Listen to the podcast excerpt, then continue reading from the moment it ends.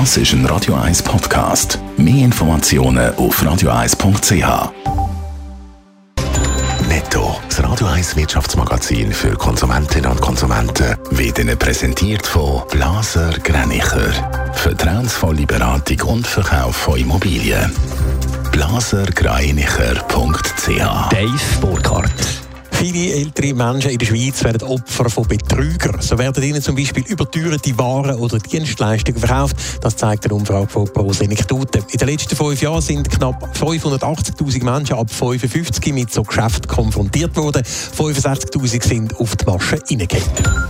Das gemeinnützige Wohnen soll in Schweizer Städten gefördert werden. Das wollen 70 Prozent der Befragten in einer repräsentativen Sotomo-Umfrage. Weitere Massnahmen gegen eine drohende Wohnungsnot sind die Förderung von preisgünstigen günstige Alterswohnungen, die Erlaubnis von höheren Bauten oder die Beschränkung von Einsprachemöglichkeiten bei Bauprojekten.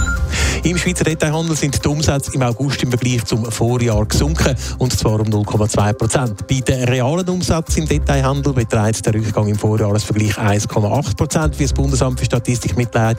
In der realen Entwicklung wird die Teuerung mit berücksichtigt. Sonntag ab Posten, das ist in der Schweiz zum Beispiel an den Bahnhöfen das ganze Jahr möglich. Sonst sind Sonntagsverkäufe aber limitiert. Die Zürcher FDP will das jetzt ändern. Künftig sollen Geschäfte im Detailhandel mehr am Sonntag dürfen offen haben, Dave Burkhardt. Im Moment gibt es zum Beispiel im Kanton Zürich vier Sonntagsverkäufe pro Jahr. Die meisten davon werden auf den Dezember gelegt, wenn die Leute ja ihre Weihnachtseinkäufe machen. Die FDP vom Kanton Zürich ist das aber zu wenig.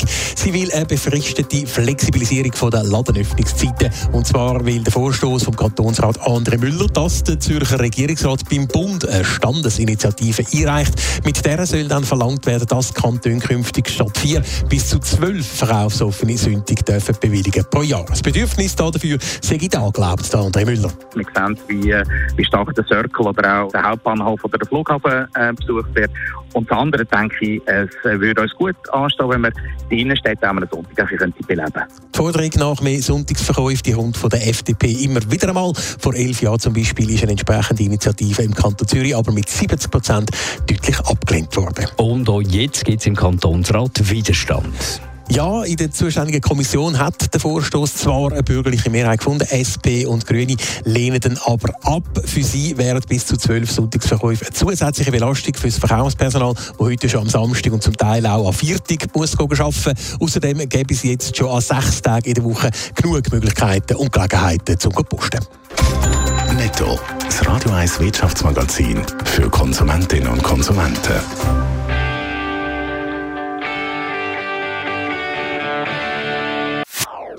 Das ist ein Radio 1 Podcast. Mehr Informationen auf radio1.ch.